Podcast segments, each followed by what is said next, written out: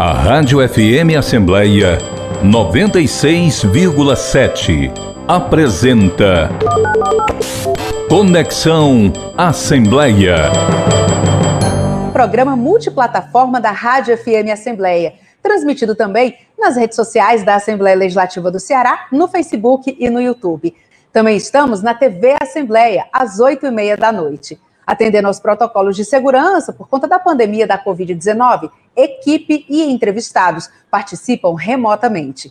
E para participar do nosso programa, enviando algum comentário ou sugestão, anote o nosso WhatsApp 85982014848. Eu sou Kézia Diniz e convido você a nos acompanhar nesta conexão. Seja bem-vindo. Após oito anos de mandato à frente da Prefeitura de Fortaleza, Roberto Cláudio vem se dedicando, neste ano de 2021, aos estudos, à escrita e também a algumas palestras. Como tem sido esse período pós-prefeitura? É isso que vamos saber nesta conversa. Prefeito Roberto Cláudio, seja bem-vindo ao Conexão Assembleia. Vou lhe chamar de prefeito, porque afinal de contas, né, é a lembrança que a gente tem que oito anos entrevistando o senhor como prefeito. Quero agradecer a sua participação, seja muito bem-vindo. Muito obrigado, Kézia. Um prazer enorme para mim poder participar do programa, em especial ser entrevistado por quem julgo ser um dos mais qualificados quadros jornalismo político cearense. Privilégio, muito obrigado. Oito anos como prefeito, e aí, um belo dia, dormiu prefeito e acordou ex-prefeito. Como é que foi essa transição? E de lá para cá, o que é que o senhor tem feito? Está estudando? Está se dedicando a quê? Por mais que a gente prepare, né, Kézia, assim, a cabeça, o coração para essa transição, né? A gente acaba saindo de uma rotina administrativa e política muito intensa, de entrega absoluta e total por oito anos. Estou nem contando o tempo em que tive o privilégio de servir enquanto deputado, estadual no parlamento cearense, falando especificamente de uma rotina que é a rotina de ser prefeito, né? que, que envolve atenção à imprensa, uma atenção administrativa interna bastante intensa, um acompanhamento externo das ações municipais, uma relação com a sociedade e principalmente uma presença física né, nos bairros de Fortaleza. Então, do nada, você vê nessa agenda muito, diria, de muita intensidade e você vira a chave para o outro, outro, outro tipo de rotina, no meu caso agora, acadêmica. Eu acabei iniciando aqui um programa de pós-doutorado em economia política. Como vocês sabem, eu sou médico, a minha formação acadêmica é toda na área de saúde, saúde pública, e entendia que era importante eu agregar novos conhecimentos né, ler coisas que eu não conhecia, absorver novas, novas perspectivas da sociedade, da própria atuação política, e por essa razão vim aqui para a Fundação Getúlio Vargas fazer o pós-doutorado. A rotina aqui também tem sido, de alguma maneira, intensa, mas bastante diferente, é porque é de muita leitura, de muito estudo, de muita escrita, de muita reflexão também sobre, sobre o que eu fiz no passado enquanto político, ah, do que está acontecendo no Brasil nesse momento, né? e do que eu penso ser, né, e tenho escrito um pouco sobre isso, é, caminhos que serem caminhos importantes para a política brasileira também, no momento em que a gente vive agora, que é de extrema dificuldade e de muita divisão. Quando a gente se afasta um pouco, né, ali do, do olho do furacão, a gente tem outras ferramentas para analisar diferentes situações. Às vezes, quando a gente está muito próximo, a gente não consegue ter tanta dimensão. Só olhando a distância, né, é, os problemas que a gente vem enfrentando em Fortaleza, que são problemas, enfim, do dia a dia de uma grande cidade como é a nossa. Como é que o senhor avalia hoje? Como é que o senhor imagina é, alguns problemas que o senhor já resolveu no período que foi prefeito? O senhor teria feito da mesma forma? Qual é, qual é essa percepção hoje? Eu acho que uma das vantagens desse tempo dedicado ao estudo, à academia, à reflexão, é você poder, como você bem disse, olhar à distância, né? olhar mais à distância, mais com menos paixão, né? Com menos, com mais tempo, inclusive, é o que foi feito no passado. E certamente que muitas coisas é, eu aprendi durante a prefeitura. Né? Por mais que eu tenha trazido comigo alguma experiência política, alguma experiência acadêmica, né, algum conhecimento da cidade, nada melhor do que o exercício da administração pública, principalmente no ambiente democrático, em que tudo tem que ser discutido, negociado, conciliado, para a gente aprender. Né? Então, eu aprendi muito. E certamente eu mesmo já falei muito sobre isso, que decisões que eu tomei, não que eu, não que eu é, voltasse atrás dessas decisões, mas certamente as tomaria de um jeito diferente, perdendo um pouco mais tempo debatendo, sabe, ouvindo mais, é, envolvendo mais a cidade, porque o ato de administrar não é apenas o ato de tomar decisão e executar, isso é fundamental, mas é o ato também de engajar as pessoas nesse processo. Quanto mais as pessoas se sentem parte dessas decisões públicas, quanto mais a gente consegue promover debates públicos sobre a cidade, maior legitimidade ganha a decisão tomada. Eu diria que esse é o maior aprendizado que eu tive ao longo desses oito anos. Não é nem um fato específico, é um conjunto de fatos que foram amadurecendo a minha percepção do que é ser um bom gestor público, que é você, obviamente, ter probidade, ter capacidade de escolher uma boa equipe, de ouvir as alternativas técnicas antes de tomar uma decisão, de ser capaz de tomar decisão, mas em todos esses processos ser capaz de ouvir as pessoas, de, de mobilizar né, com a maior diversidade possível as pessoas que são afetadas pela decisão tomada. Eu acho que esse é, o, esse é uma, uma especificidade da administração pública que a distingue demais da gestão privada. É, numa empresa, você toma decisões que também têm caráter técnico, mas que não envolvem tantos atores quanto a gestão pública. A gente tem satisfações a dar ao parlamento, as críticas eventuais da oposição, a própria cobrança da imprensa, aos órgãos de controle, a curiosidade pública e ao cidadão, né, que precisa se informar sobre o que o seu gestor está fazendo para você mesmo. Então, acho que o conjunto dessas circunstâncias dão à gestão pública áreas e especificidades bastante distintas. Eu acho que esse é o maior aprendizado que eu tive ao longo desses oito anos. Nesses oito anos, a gente começou a perceber o fenômeno das fake news, né? Que notícias falsas sempre existiram, mas nas, nos seus últimos anos como prefeito, deu aquele boom de fake news, isso fez ficando mais forte. Tem alguma passagem que o senhor lembra que foi assim mais doída ou que o senhor precisou realmente vir a público para explicar para as pessoas, olha, não é isso, isso não existe, né? Não vamos tentar atrapalhar aqui não, estamos todos juntos no mesmo barco. Tem algum momento que o senhor lembra? Tem, tem. A pandemia, eu acho que agudizou muito né, o fenômeno da fake news. E ela não, e não foram fake news espontâneas, não foram fake news é, produzidas ao acaso por alguém desinformado e que por alguma razão ganharam corpo. Eu acho que não, acho que elas, elas foram utilizadas como instrumento de negação da ciência, de negação também de líderes e autoridades que utilizaram a postura pró-ciência e pró-responsabilidade pública para enfrentar, enfrentar, a pandemia.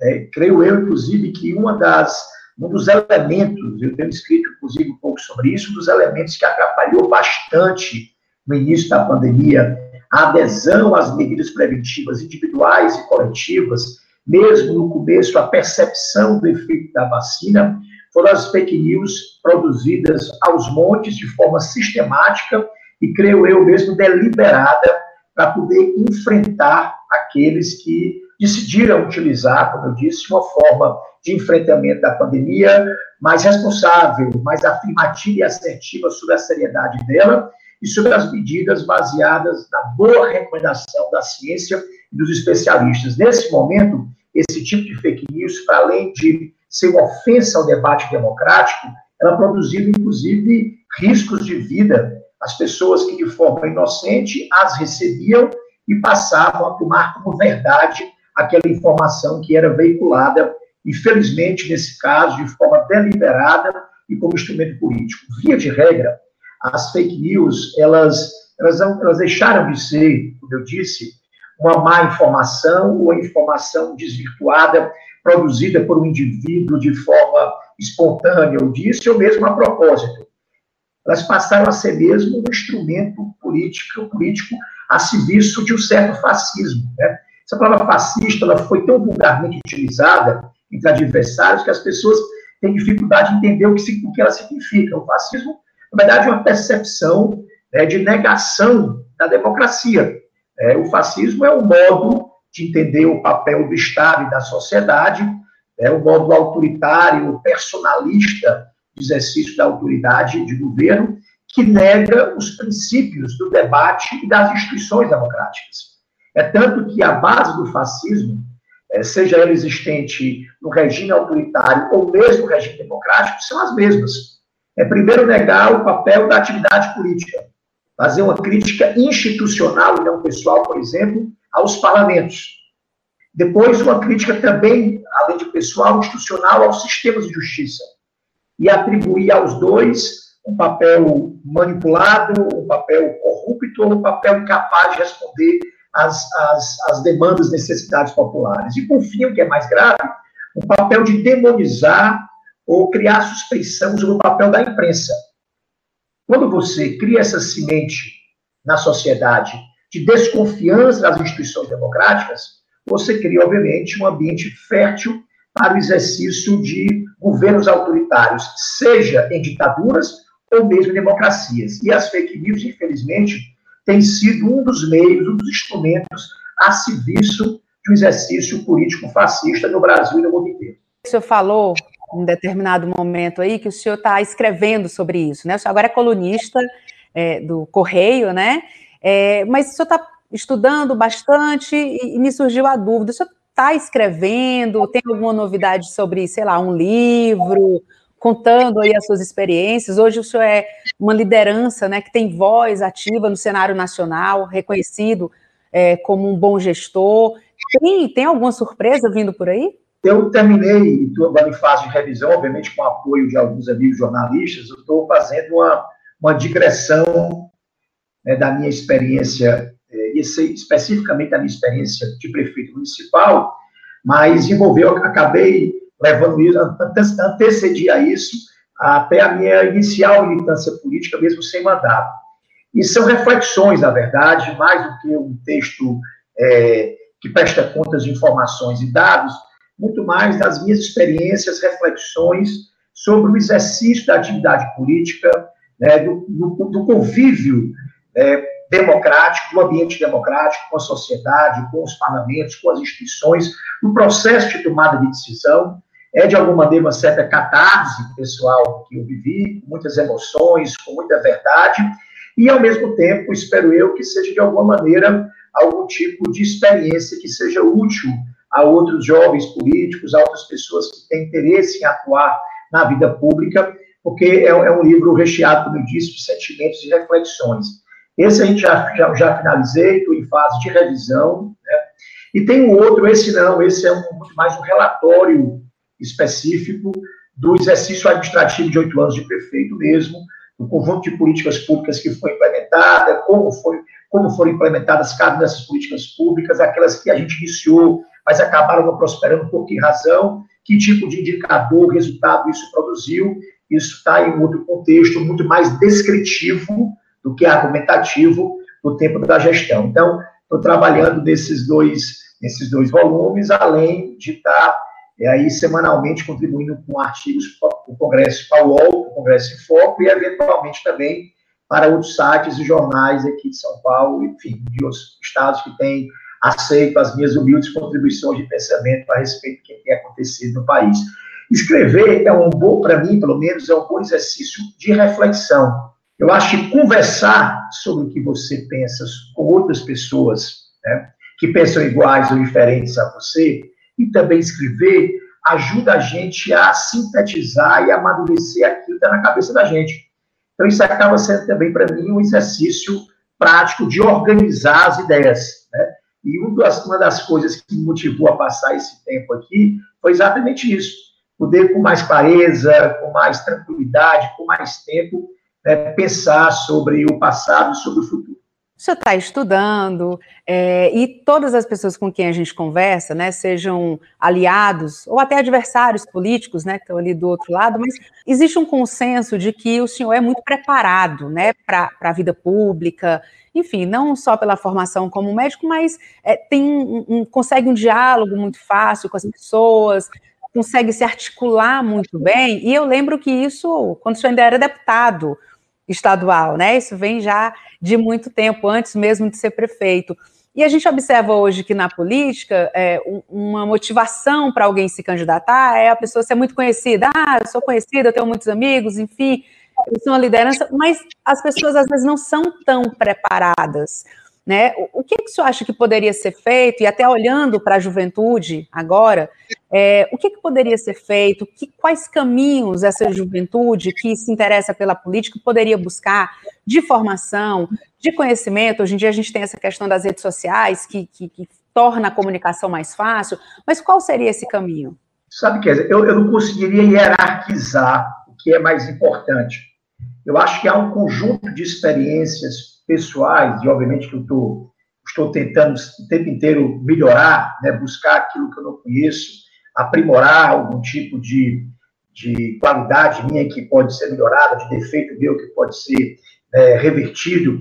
Eu acho que esse tipo de autocrítica é, é muito importante para a nossa vida pessoal. Né? A gente é, crescer como ser humano e, crescendo como ser humano, é, aprimorar a atividade de ofício que a gente fizesse. Né? No caso da política, uh, ser humano é fundamental para você compreender a alma e a necessidade do outro. Né?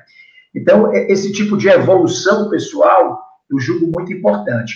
Mas há algumas dimensões, e obviamente que essa resposta só aqui há 30, 40 anos, a gente vai, eu, eu acho que vou tê-la mais completa, eu só comecei a ter mandato em 2006, mas olhando um pouco para trás, olhando para referências que eu tenho na vida pública, eu acho que é um conjunto de, de experiências pessoais que se somam na formação de um grande homem público, né? Que, que eu digo muito, mais em referência aos exemplos que eu tenho nacionais e internacionais do que estou falando de mim mesmo, obviamente, porque ainda estou ainda iniciando na vida pública. Mas acho que a primeira coisa é você conhecer a realidade social do nosso país. E não é conhecer apenas dos livros, da história, que é muito importante também. Né? É conhecer a vida das pessoas, sabe? É, é conhecer, por exemplo, no estado do Ceará, a realidade de quem mora nas favelas, na periferia da cidade, de quem mora na zona rural, de quem depende de chuva para poder ter acesso básico à alimentação no estado do Ceará. É conversar com essas pessoas, é ter dentro de si um sentido de solidariedade que, que esteja para além das teorias, que são fundamentais. Então, eu vou falar um pouco mais delas. Mas que seja prático. Quando você tem testemunhos de vida que lhe geram internamente algum tipo de indignação, algum, algum tipo de solidariedade, né, ali também está a raiz do homem e da mulher pública. É você achar que aquilo não pode acontecer com naturalidade e que há um papel para você no exercício de alguma função pública de contribuir, contribuir para mudar aquela realidade. Então, esse tipo de testemunho pessoal eu acho fundamental. Uma segunda dimensão é estudar mesmo, né? Conhecer um pouco mais da democracia, um pouco mais das políticas públicas, né? um pouco mais do funcionamento dos poderes.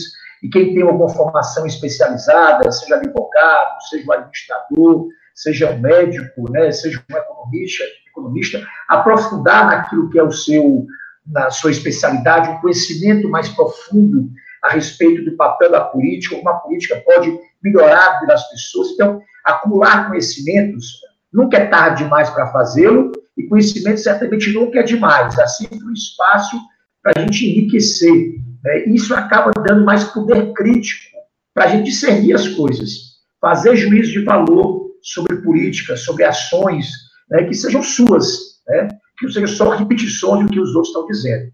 Então, eu diria que a primeira, a primeira coisa básica é a gente entender a natureza da sociedade por dentro, pela experiência pessoal, de vida, testemunhal. Né? Algumas pessoas nasceram em dificuldade e já entram na vida pública trazendo isso. Outras precisam buscar é, trabalhar voluntariamente, conhecer essa realidade, se solidarizar e se sentirem que ali há raiz para o desenvolvimento de uma vida pública, eu acho que há um talento a ser preservado. A outra, eu acho que é estudar, aprofundar conhecimento. Como eu disse, não, mas eu estou começando na vida pública eu não me formei ainda, porque é tarde demais para estudar. Não, mas fulaninho já tem um doutorado, um doutorado, certamente que não domina um, um pedacinho apenas que ele domina do conhecimento universal que é útil para desenvolver poder político.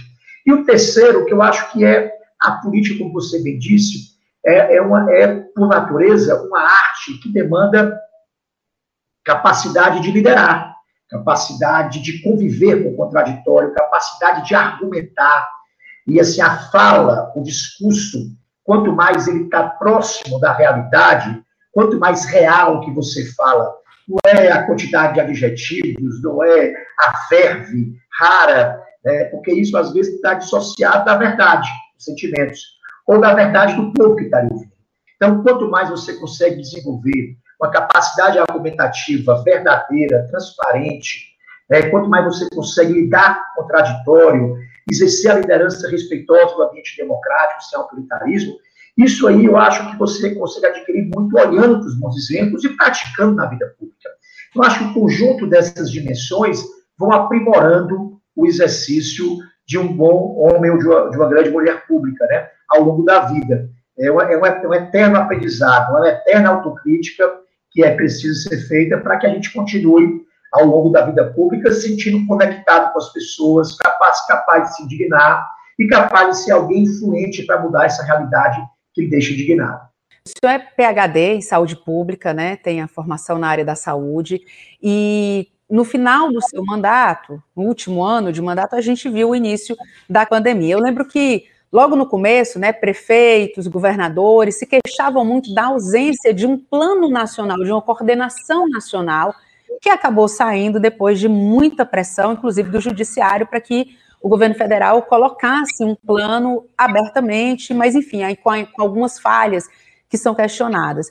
É, nesse último ano que o senhor passou, fazendo uma avaliação agora à distância, o senhor acha que a situação que a gente vive hoje no Brasil, ela poderia ser diferente se houvesse, de fato, um plano nacional lá no comecinho?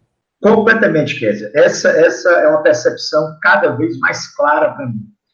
É, nós vivemos hoje num, num, país que tem o privilégio de ter um sistema único de saúde universal, que tem hoje uma equipe do Programa de Saúde da Família em todos os municípios brasileiros mais isolados geograficamente que sejam, mais distantes dos grandes centros urbanos, ali um representante do SUS, fazendo imunização, fazendo prevenção ginecológica, fazendo pré-natal. Essa rede capilarizada num país tão continental, com tanta diversidade é, geográfica, social, como o país tem, é raro, é raríssimo se ver no mundo inteiro. Então, ter o SUS, na verdade, ter a instituição do Sistema Único de Saúde, para além do governo de plantão, eu diria que foi uma grande vantagem para o Brasil. O cenário seria certamente muitíssimo mais grave, muitíssimo mais sério, não existissem não existisse essa instituição com profissionais, gestores, servidores de carreira que independem, uma burocracia técnica de carreira que independe dos governos de plantão. A presença do SUS, nas suas mais diversas instituições, como, por exemplo, a própria Visa, para dar um exemplo, e tantas outras, a Fiocruz, que depende do SUS, o próprio Butantan.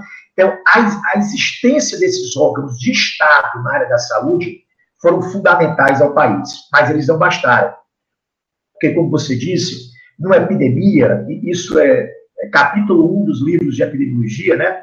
Numa epidemia, no, no país, principalmente, é preciso que a autoridade nacional coordene, principalmente em governos que têm diversos níveis de federação, como o nosso. A gente tem a União, tem estados e municípios, cada um com suas responsabilidades, que são, no caso da saúde, interdependentes, não estão desassociadas.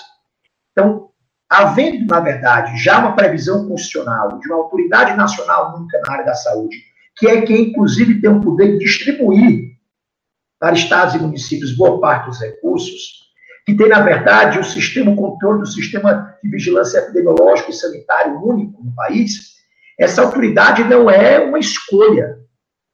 E o que a gente viu no primeiro momento foi a negação da própria epidemia no país. É, depois a gente começou a assistir às contradições de fala dentro do mesmo governo.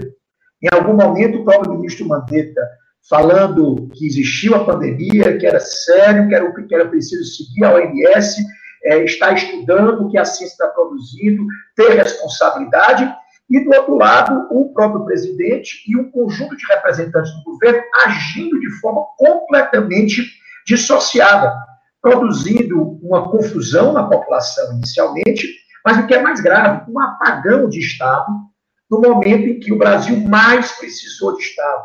Precisou, inclusive, para poder. Você imagina, olha o absurdo que é. Num momento como esse, não ter havido uma reunião do presidente com todos os governadores e prefeitos de capital num primeiro momento, não ter havido uma reunião no primeiro momento do presidente ou de ministros com o, Congresso Nacional, com o Supremo Tribunal Federal, com a, o Superior Tribunal de Justiça, com a PGR, né, criar consensos nacional, unir as instituições para entender a natureza do problema e para coordenar, enquanto autoridade sanitária nacional, com um apoio que certamente seria universal da população, as ações de prevenção e combate. O que a gente viu e está vendo até agora né, é, é uma, uma reincidente omissão do Estado em afirmar a gravidade que nós estamos vivendo, priorizar as ações de governo, construir consenso nacional, o mínimo de união entre as forças políticas, mesmo de, de diferentes, opini diferentes opiniões, para a gente poder seguir no caminho da razoabilidade, como o mundo inteiro fez. Isso, me perdoe a, a longa resposta, porque isso é, é o mais grave que está vivendo. Isso é uma questão ideológica, né? é, um, é, um, é um gravíssimo equívoco né? tornar o debate da cloroquina, como tem trazido aí representantes do governo, do isolamento social, né? da vacina, torná-los, de alguma maneira, um debate que divida o país. Né? Não há viés mais ou menos liberal. É olhar o que os Estados Unidos fez agora. O primeiro-ministro inglês, né, de natureza política conservadora, fez. Então, não, os bons gestores, homens de espírito público, de responsabilidade, nacionalistas, que entendem a responsabilidade histórica do momento que nós estamos vivendo, independente de ideologia à esquerda ou à direita, foram mais ou menos capazes, enquanto líderes, de unir e de reagir. Tivesse havido um esforço inicial para produzir o isolamento social, para unir o país, para comprar insumos, para organizar leitos públicos federais, e o Estado será um exemplo. Não teve um leito federal montado no hospital de campanha no hospital federal. Foi o Estado e os municípios que montaram leitos adicionais, que mobilizaram leitos Covid. Então, teve recurso. O recurso chegou muito depois de que municípios e estados já tinham aportado recursos próprios seus. Então, a, foi a inação do governo geral que produziu o protagonismo de estados e municípios, não foram o SUS. A, eu diria, a, a, a previsão constitucional que o SUS dá também a estados e municípios e o protagonismo desses certamente que o nosso cenário de gravidade, de terror, de drama que a gente está vivendo seria muito mais grave. Mas permanece ainda a negação. Outro dia o presidente entrou com uma ação completamente descabida um momento como esse, porque a ciência já provou, impedindo que três estados pudessem tomar medidas de isolamento social. Está agora uma discussão sobre realizar uma nova Copa de Futebol internacional que outros países, em cenário epidemiológico menos grave que o Brasil, negaram não é só o risco em si, sabe? Quer dizer, podemos calcular, o risco não é tão grande e tal, é, é a mensagem política que você dá ao país é sobre risco de adoecer. É, é esse tipo de liderança exemplar, né, também, não só que haja, que tome decisão, que no país, mas que seja exemplar, que tem faltado na condução da pandemia. Não tenho dúvida, seria bastante diferente houvera desde o início esse tipo de atitude. E aí o senhor fala nessa questão da dificuldade de estados e prefeituras, né? E aí eu imagino, se um prefeito de capital sente dificuldade, imagine o um prefeito de interior. E sobre esse assunto, né, trazendo aqui para a nossa conversa, eu vou convidar o primeiro secretário da mesa diretora aqui da Assembleia, o deputado Antônio Granja, que ele tem uma pergunta para o senhor. Vamos ouvir. Roberto Cláudio, eu como médico e também como você já fui gestor, tenho acompanhado o que está acontecendo em Brasília. E no orçamento da União houve um corte de mais de 2 bilhões de reais nos recursos para a saúde. Você que já foi prefeito, como você imagina que os prefeitos vão conviver com essa nova realidade, superando todo esse corte que foi feito pelo governo federal? Muito obrigado ao amigo e colega médico Antônio Granja, uma das referências do parlamento cearense, por quem tenho assim, o mais profundo respeito. Muito obrigado pela pela oportunidade da pergunta. Granja, só para dar um exemplo da seriedade desse corte, é, porque muito tem, muito tem falado desse repasse adicional que o governo federal fez a estados e municípios para o, para o enfrentamento da pandemia. Diga-se de passagem, fundamental, necessário, é, sem o qual a omissão já descrita anteriormente do governo federal se transformaria certamente em um crime, né? um crime muito grave né, contra o país. Mas muitas vezes se esquece que estados e municípios, todos, quero dizer todos para não cometer um erro, talvez, de 5 mil e poucos municípios brasileiros, mas praticamente todos aumentaram né, de forma bastante significativa os seus investimentos e gastos com recursos próprios em saúde no ano passado, para além dos repasses recebidos federais. Vou dar só um dado de Fortaleza, porque eu peguei esse dado recentemente no ano passado. Há uma previsão constitucional que os municípios devem gastar acima de 15% das suas receitas todas com saúde. O município de Fortaleza chegou a gastar 28,5% de todas as receitas para tudo do município em saúde. Para dar um exemplo específico né, de uma capital, que foi a que eu geri até, até o ano passado, é do aumento do esforço de recursos municipais para o enfrentamento à pandemia.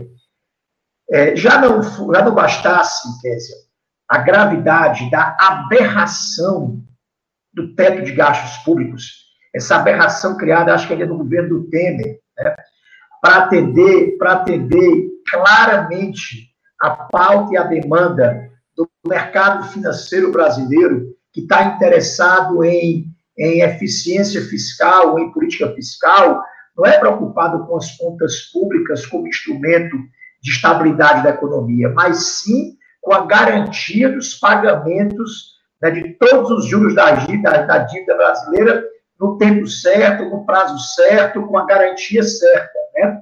Como é que você impõe a um país como o Brasil, que tem uma dívida histórica, dramática com a desigualdade social, uma dívida vergonhosa com a educação e com a saúde, como é que você, no país que precisa crescer, emprego e renda, que precisa atender às necessidades de saúde e educação da população, cada vez mais, você congela né, os gastos e investimentos nessas áreas. Né, isso é uma aberração criminosa, na minha visão, para um país desigual. Não só é perverso manter esse, teste, esse, esse teto, muito pior ainda, durante uma pandemia, né? No caso da saúde, há uma especificidade específica. Né?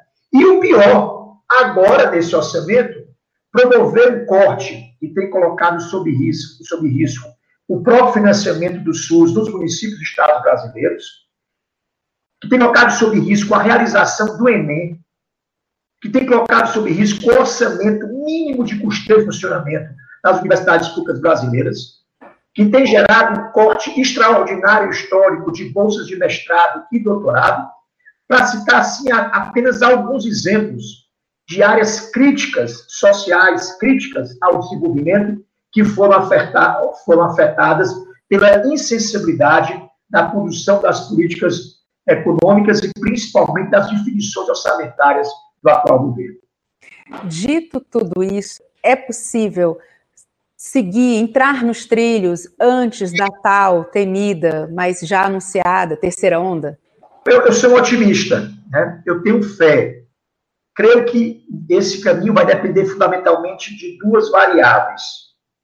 Uma, da velocidade com que o governo vai ser capaz de negociar e adquirir vacinas, que, diga de passagem, né, há uma diferença básica entre a vacina e o processo de vacinação.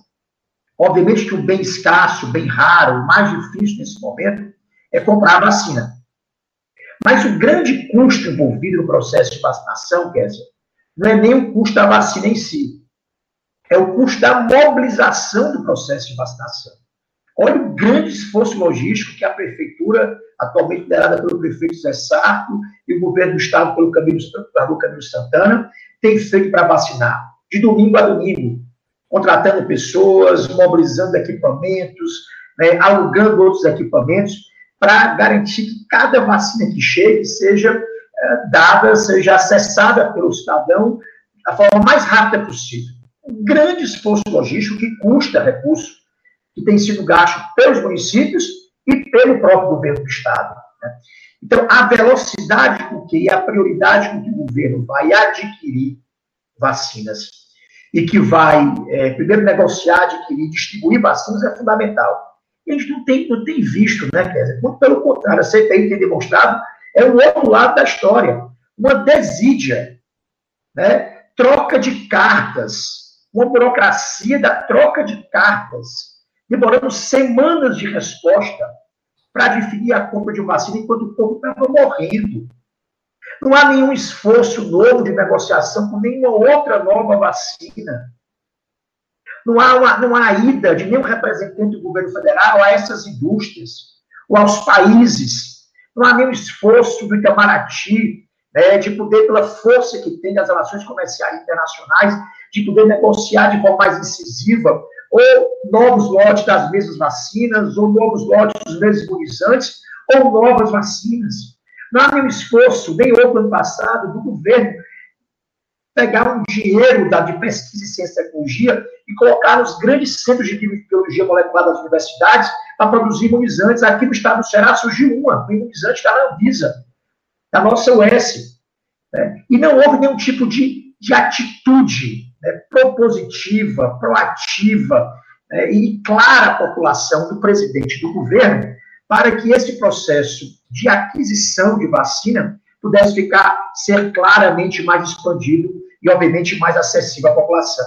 Mas há tempo ainda, essa é uma variável. E a segunda é que não há muito jeito, enquanto a gente não tiver essa vacinação em massa, um grande patamar de imunidade coletiva no país, nas cidades brasileiras, não será possível de retroceder das medidas de controle de distanciamento social, de uso de máscara, de álcool gel, dos protocolos essa, esse é um ato de responsabilidade.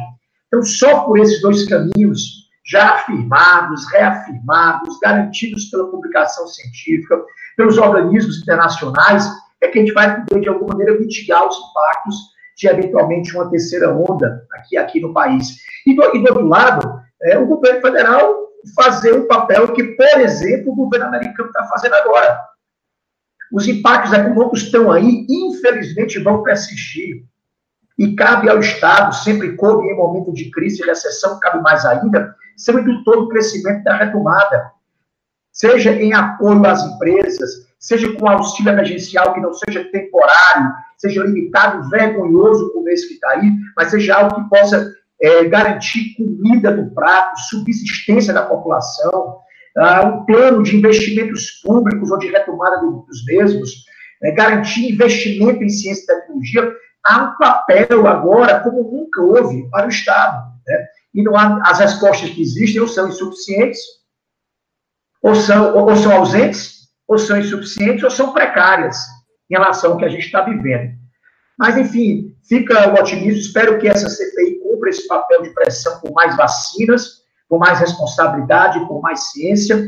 Tem havido uma crescente pressão popular nas redes sociais, é, verbalizada e vocalizada pela própria imprensa. É, agora, nas ruas, eu, eu, eu, pelo menos, fico assim, muito receoso. Se, por um lado, tenho empatia pela coragem daqueles que estão lutando, eu, honestamente, fico muito preocupado da gente que está nessa luta pela ciência, está dando mau exemplo, ir para a rua, a despeito de entender demais a motivação e a indignação de todo mundo, mas tem havido aí um gradiente de impaciência, de intolerância com essa ausência de posicionamento federal, que espero eu possa produzir algum tipo de reação, porque a, a não reação a isso custará mais, mais vidas, infelizmente, ao nosso povo, mais sofrimento e mais agonia. Então, é preciso que a boa pressão política e social possa, nesse momento, é, gerar algum tipo de reação pública do governo federal e de, ou de eventualmente, outros governos estaduais, não é o nosso, claramente, ou de governos municipais, Brasil afora, fora, que não tem agido de forma assertiva, responsável, baseado na melhor ciência, na melhor responsabilidade em defesa da vida do povo. Prefeito, já pensando um pouquinho para frente, a gente chama aqui para participar da nossa conversa o repórter Silvio Augusto, da FM Assembleia, que enviou uma pergunta aqui para o senhor. Vamos ouvir. Na sua avaliação, é possível prever como será o sistema brasileiro de saúde pós-pandemia? Oi, oi, Silvio. Muitíssimo obrigado. Eu tive o privilégio de participar na última semana de um debate organizado pela CEPLAG, né, pela, pelo, pelo IPS, em que o Fábio Ataliba foi moderador, exatamente discutindo com a professora, uma grande especialista nacional de Minas Gerais, e o cearense que está na Inglaterra, sobre essas especulações do que será, o que será do SUS pós-pandemia. O primeiro, acho que a primeira percepção é, minha é que o SUS será muito mais valorizado do que ele é. O SUS ele foi melhor conhecido pelos seus usuários, mas passou também a ser conhecido pelo não usuário do SUS. Toda pesquisa de avaliação de qualidade do SUS que a gente faz, sempre ele é mais mal avaliado por aqueles que não utilizam e que assistem todas as crises do noticiário. E se ele está vendo só um lado da história e não vivencia os benefícios do outro, naturalmente, isso é uma coisa completamente compreensível, ele passa ter uma visão muito mais crítica do sistema. Não que não existam ainda muitos desafios, problemas a serem resolvidos, mas a verdade é que o SUS é um sistema extraordinário.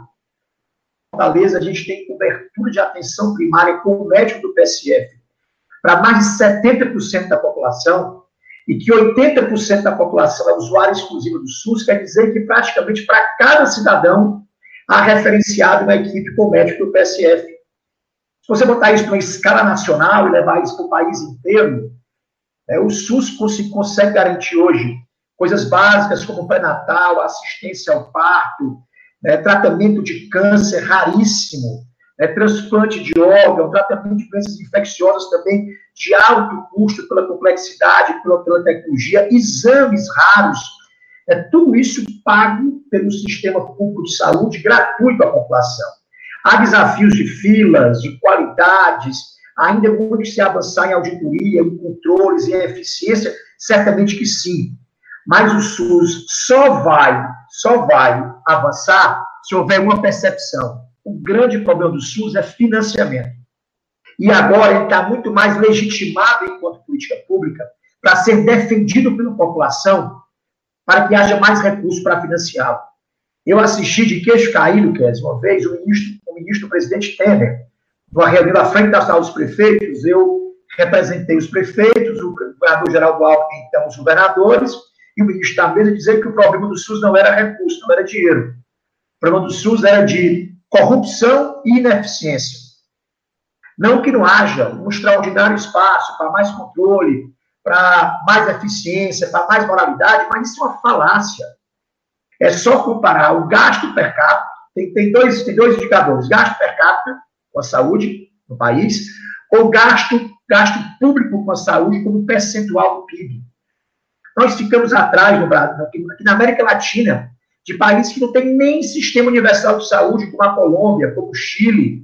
O Canadá, que é um modelo de sistema público mais ou menos parecido com o nosso, que é universal, tem gastos per capita e de percentual do PIB muito maior que o Brasil. E lá ainda existem críticas quanto filas, quanto qualidade, mas há indicadores populacionais de saúde muito melhores do que o nosso.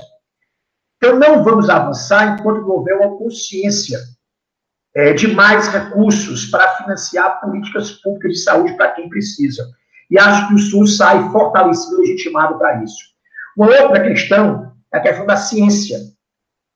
A gente agora, o povo, a população, passou a entender qual é o prejuízo para a gente de não ter investimento em ciência da saúde, de não ter aí um conjunto, um parque de produção científica no Brasil que pudesse a cada ano estar produzindo patentes, inovações, descobertas, não só de vacinas, mas de medicamentos, de produtos, né, de aparelhos. A ausência dessa ciência financiada pelo governo também ficou latente. Então, acho que haverá um espaço para mais ciência dentro da saúde. É tanto que as instituições hoje mais faladas, e aqui nós devemos toda gratidão no país, são instituições científicas de saúde, que são Butantan e a Fiocruz. Acho também que a coisa da indústria da saúde, uma coisa que o Ciro tem falado muito, é, o próprio PDT Nacional tem defendido, a gente não tem um complexo industrial da saúde no país.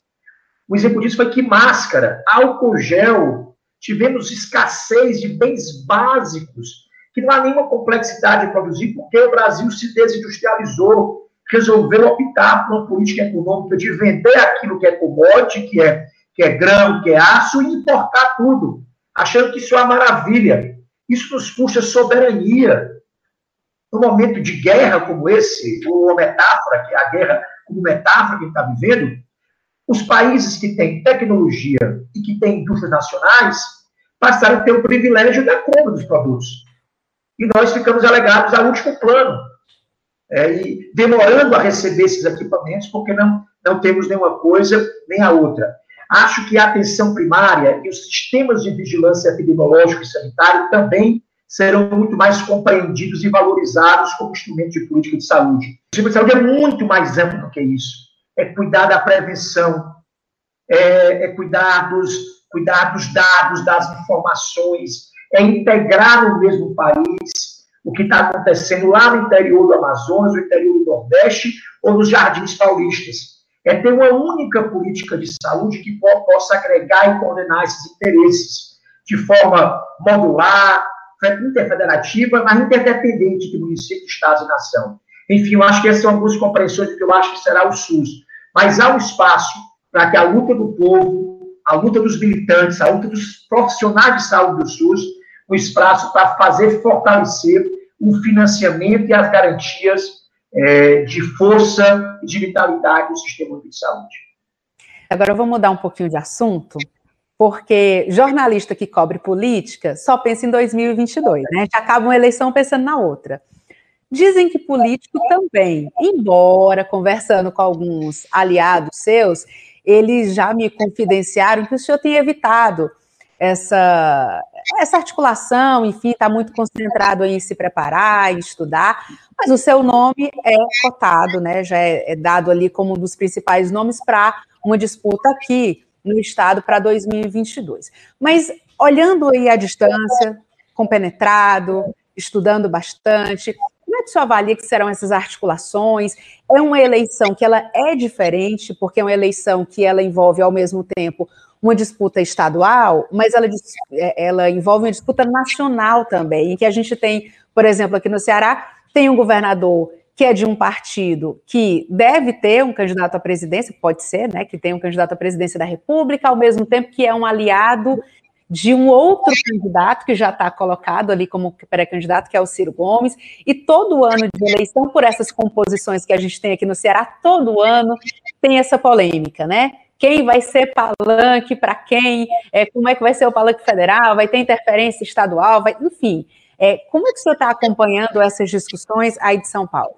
É, Kézia, na, na, minha sucessão na eleição do prefeito ano passado, que a gente estava vivendo no olho do furacão da pandemia, é, eu, eu, eu tinha planejado a gente começar o debate interno do partido em abril, que era o ano da própria eleição, e discutir potenciais nomes, discutir o projeto, enquanto presidente do PDT municipal, muito mais do que na condição de prefeito também, mas pela responsabilidade com o futuro da cidade mas muito mais como presidente. E, e acabei, obviamente, era completamente é, inadmissível, inconveniente em política, eleição, pré-campanha de, de, de, candidatos a prefeito no olho do furacão. Então, adiamos os prazos ao prazo limite. Tanto que a escolha do Sarto já chegou ali nos 49 do segundo tempo, exatamente porque nós levamos a prorrogação, essa discussão, porque entendíamos que não era conveniente, não era adequado, não era correto a gente estar fazendo discussões de cunho eleitoral, enquanto a gente, eu, enquanto prefeito principalmente, precisava estar ali agarrado com o serviço, com o trabalho, de ajudar as pessoas, de, de abrir leitos, de comprar equipamentos, de contratar profissionais, de, de acalmar o coração de quem estava sofrendo, de a cada dia resolver uma crise. Né? Infelizmente, o cenário não modificou muito. Nós tivemos ali uma trégua no segundo semestre da pandemia, e ela já no final do ano e começo do ano principalmente, ela volta com toda a força. Inclusive nesse segundo momento, inclusive para o país, com um número médio de mortes muito maior do que foi no ano ou maior do que foi no ano passado. Então, continuo acreditando que qualquer precipitação, ainda mais com essa, nesse prazo, né, nós estamos a, um pouco mais de um ano dos prazos de, depois dos prazos de filiação, que são abril, nós estamos agora começando no mês de junho. Então, tem, em política, isso já é um longuíssimo tempo, né? Tratando-se da gente estar tá vivendo o que a gente está vivendo, uma crise sanitária sem precedentes, né, fica completamente inadequado qualquer tipo de discussão dessa natureza dentro dos partidos. Tanto que eu não tenho visto aí, eu tenho visto muito raramente um ou outro político está se expressando como pré-candidato, falando um pouco sobre isso, e já de antemão acho que isso, digo, na esfera estadual, né? Acho que não é muito o momento para essa discussão. E quero fazer aqui um paralelo, porque trato dessa questão do Estado, mas acho que é preciso que a discussão política nacional aconteça nesse momento. Porque o que a gente está vivendo em boa parte, né, é uma crise de ausência, de omissões e de equívocos do governo federal.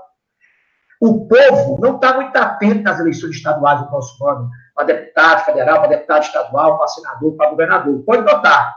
Esse não é um debate que a gente tem ouvido na rua, nas rodas sociais, né, nas rodas familiares, porque as pessoas têm separado esse papel dos governos e do Estado. A gente tem um governo exemplar, um governador que tem sido exemplo para o país na condução ética, equilibrada, ponderada, de resultados na pandemia.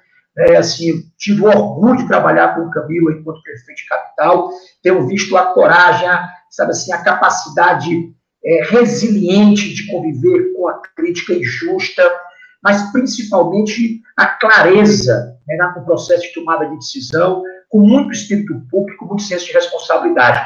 E até por isso, aqui aí no estado do Ceará e em outros estados, esse debate não, não é o momento para ele acontecer ainda. Era nacional, aí não como há uma vinculação natural e óbvia né, às mortes, aos equívocos, aos erros, à atuação do governo federal, isso tem precipitado né, uma discussão sobre o país, né, sobre o que será não só da condução da política sanitária, da pandemia, como principalmente qual será o papel do Estado. Qual é o projeto do Estado, a partir de 2023, com a pandemia ainda é, ainda, em alguma maneira, ainda acontecendo, com, com suas consequências e sequelas ainda vivas do SUS, e com todo o desgaste econômico já estabelecido. Né? Então, tem que começar a haver esse debate. Então, eu acho que o povo está muito mais conectado e preocupado com o porvir do Brasil, nesse momento, do que o porvir, do que com o porvir dos estados. E principalmente em estados que estão sendo bem governados, como o estado do Ceará, eu acho que o foco agora é na união de esforços, de propósitos, para dar apoio à condução correta, à condução ética de resultados do governador Camilo, do prefeito Sarto e de muitos prefeitos, da grande maioria dos prefeitos do estado do Ceará, que tem levado essa pandemia a sério e não no deboche. A gente está caminhando aqui para o finalzinho do programa, então vou lhe fazer aqui perguntas mais rápidas, né, mais certeiras, e aí conto também com a sua resposta mais, mais direta a esses temas. CPI da Covid. Muito está se falando. O senhor acha que vai produzir um efeito concreto de melhoria para a população? Eu espero que sim. De alguma maneira, o debate ganhou relevo na sociedade. O debate passou a ser pauta. Né? Alguns criticando, muitos elogiando, mas todos esperando né, que dessa cartola saia um coelho. Coelho dessa cartola, mundo espera, é uma atuação diferente do governo federal como eu lhe falei, que possa promover e garantir vacinas, isolamento social e tudo que for necessário para o povo evitar ficar doente, se ficar doente, ser tratado. É, vacinação, né? O senhor está hoje vivendo na maior cidade do Brasil, a vacinação caminha aí, aqui nos estados também, aqui no Ceará também. O senhor avalia que, de fato, é possível vacinar todo mundo aqui no Brasil até o final do ano? Eu acho difícil, Kézia. Eu acho pelo ritmo, pelo ritmo de chegada de vacina, pelas desnecessárias crises diplomáticas com o governo chinês, que tem feito atrasar a chegada de imunizantes no país, é, pela, pela própria lentidão ou, ou inação de buscar um outro, outras vacinas, outras formas alternativas de compra, e pelo ritmo, pelos atrasos de prazo, prazos consequentes que têm sido dados, eu acho difícil. Obviamente, temos que manter a fé e o otimismo, mas a razão não nos permite crer que o povo brasileiro será todo vacinado em dezembro desse ano, a despeito da minha torcida pessoal. O senhor permanece 2021 todo em São Paulo? Tem previsão para voltar? Tem. Eu devo voltar aí no segundo semestre de, de 2022, vai depender dos meus prazos aqui acadêmicos, mas certamente que não antes da primeira quinzena de agosto, que é quando eu tenho que terminar ainda compromissos aqui. Então, vou decidir ainda com o orientador e com o projeto que eu estou desenvolvendo aqui, é, baseado, dependendo desse projeto, dos prazos do projeto, que data eu voltarei, mas a partir do, da segunda quinzena de agosto, em tese, é, eu estaria pronto para voltar, mas vai depender dos últimos acertos aí com o meu orientador, para poder ter uma data específica, mas certamente no segundo semestre de 2021. Muita saudade daí, muita saudade, mas ao mesmo tempo também tentando tirar esse tempo, como eu disse, para tirar o melhor proveito dele e fazer coisas também sei que me do interesse muito da entrevista, mas são coisas que eu sentia muita falta, né? De poder voltar a ler com minhas filhas, assistir um filme com elas, de poder fazer exercício, né? de poder cozinhar, de poder ter esse outro lado da minha vida que, que por muito tempo eu não pude usufruir, eu não usufruí, eu não usufruí, usufruí com a intensidade que eu gostaria, também tentando tirar proveito para esse outro lado da minha vida que também tem feito muito bem. Mas com muita saudade da minha gente, do meu povo, dos meus familiares, dos meus amigos, da minha rotina e da minha maravilhosa cidade, principalmente. Você tem aproveitado mais as suas filhas aí? Porque eu lembro que é, na primeira campanha sua para a prefeitura, né, o senhor era apresentado como né, o marido da Carol, o pai da Beta e da Isabela, e elas eram muito pequenininhas, né? Então eu acho que elas é, é, sofreram um pouco a sua ausência ao longo desses oito anos. Agora elas já estão bem maiores e o senhor tem conseguido tirar esse tempo para elas? Eu, eu, quer dizer, mesmo na prefeitura, eu primeiro lá em casa tinha uma, uma roda que falava sobre tudo. Então não tinha essa coisa de dividir as conversas lá em casa. Aqui é conversa só para mim e para Carol, aqui não é conversa para as meninas, elas são testemunhas do nosso dia a dia lá em casa. Então, às vezes, até mesmo quando eu esticava reunião à noite lá em casa com alguns secretários, e aí ficava ali a Isabela assistindo um filme, a Robertinha desenhando, aqui a lá vinha um palpite, uma ideia. Então, eu, eu sempre tentei colocá-las dentro da minha rotina, né? E tentava, na, na medida do meu tempo, tentava me envolver na rotina delas, que era o mais difícil para mim. Então, agora, esse meu envolvimento na rotina delas tem sido muito mais, muito mais fácil né? e, e, muito mais prazeroso para mim. Tem sido maravilhoso e, e, como eu disse, um tempo de crescimento pessoal muito grande. É, só para a gente finalizar aqui, prefeito, que a gente já está caminhando, tem um determinado momento na entrevista que o senhor falou de referências né, na política local, internacional.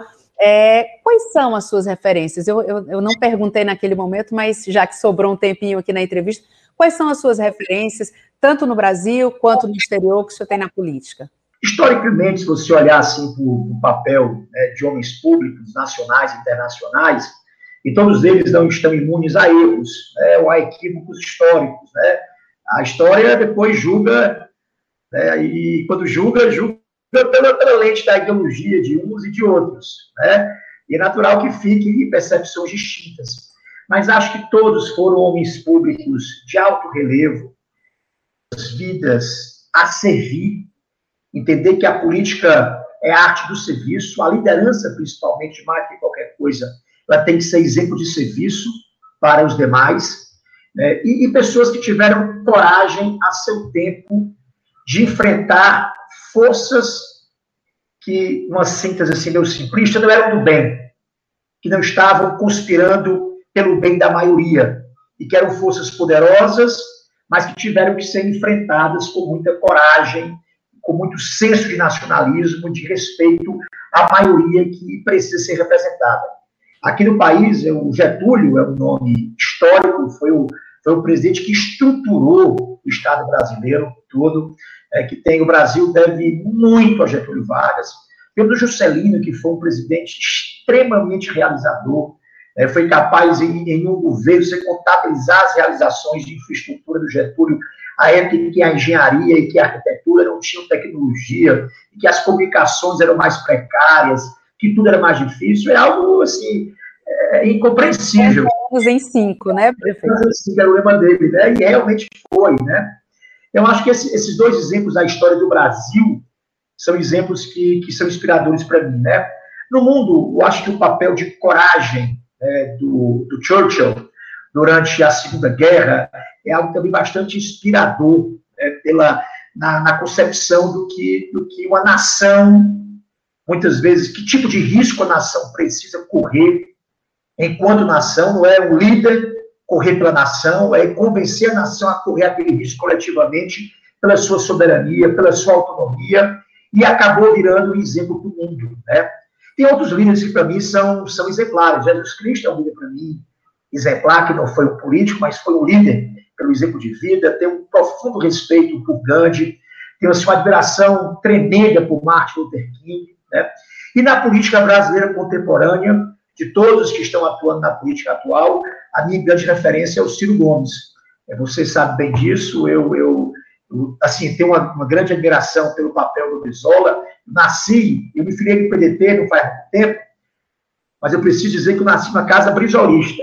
É, o meu pai era um, um, assim, um apaixonado militante defensor do Brizola, então me recordo uma redação que eu fiz na oitava série do Colégio Militar, nas eleições presidenciais daquele 89, eu acho, em que o, o professor perguntava sobre um, um, argumento sobre a eleição, e eu declarei meu voto ali ao Brizola, tinha de idade para votar, e o professor só não perguntei o seu voto, não, era só o que você achava eleição, mas era sobre influência paterna.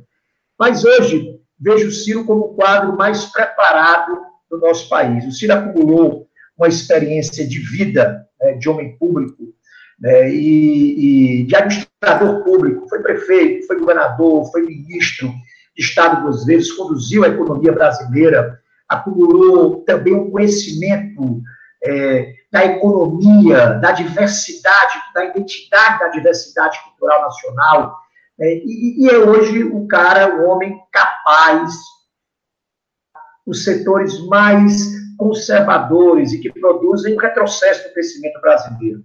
Nós temos uma pequeníssima elite nacional, para não confundir, achar que quem é rico faz parte desse, pode, deve ser penalizado por isso, mas é uma pequeníssima elite, muito poderosa, muito poderosa, que tem hoje exerce, controle, inclusive, nas universidades, na formação de quadros brasileiros, que pela força do dinheiro construíram uma narrativa equivocada para o país.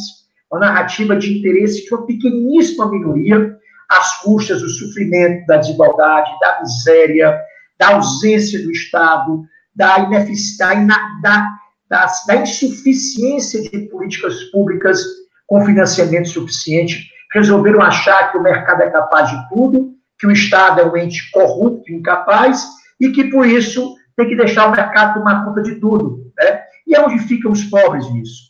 E é onde fica a moderação da desigualdade. E é onde ficam as políticas públicas.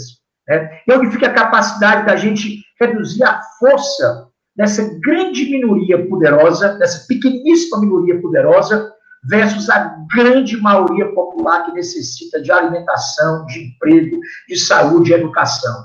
Então, e o Brasil, nesse momento, vive o que é pior, uma polaridade de personalidades. Não quero fazer um juízo de valor, até porque tem um momento adequado para fazer isso. O debate não pode estar em torno né, dos erros do passado. Quem errou mais, um ou outro. Né? Ou quem é uma personalidade é, mais carismática do que a outra, mais, mais sedutora do que a outra, ou mais respeitada historicamente do que a outra. A gente precisa do Brasil hoje de um projeto, de uma visão. Hoje, mais em torno de 50% das pessoas não querem votar nem em uma e nem em outra força. Metade do país. Então, a gente precisa, em respeito à grande maioria desse país, oferecer alguém que, com liderança, coragem, isenção e autonomia, e principalmente com ideias e projetos, possa apresentar ao país uma saída para o futuro.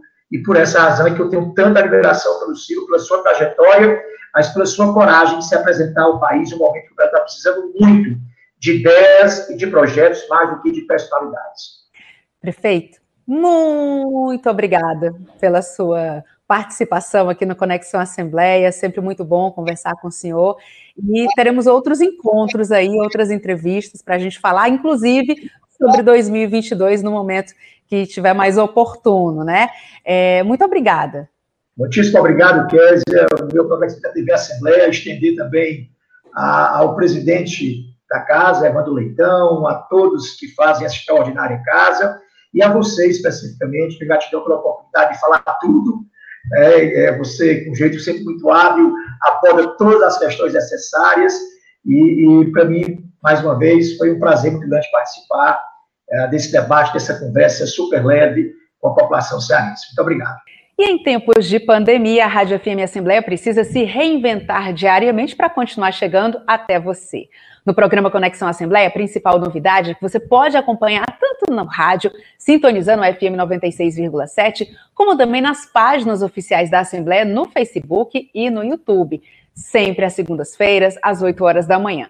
Também estamos na TV Assembleia todas as segundas-feiras, às oito e meia da noite. E para participar do nosso programa, enviando algum comentário ou sugestão, anote o nosso WhatsApp, 85982014848. Conexão Assembleia. Apresentação de Késia Diniz, produção de Laiana Vasconcelos e Tassiana Campos, direção de vídeo Rodrigo Lima, gerente-geral da Rádio FM Assembleia, Rafael Luiz Azevedo, coordenador de programação e áudio, Ronaldo César. A Assembleia Legislativa do Estado do Ceará tem na presidência o deputado Evandro Leitão e na coordenação de comunicação social o jornalista Daniel Sampaio. Obrigada por nos acompanhar no nosso Conexão Assembleia e até o próximo programa.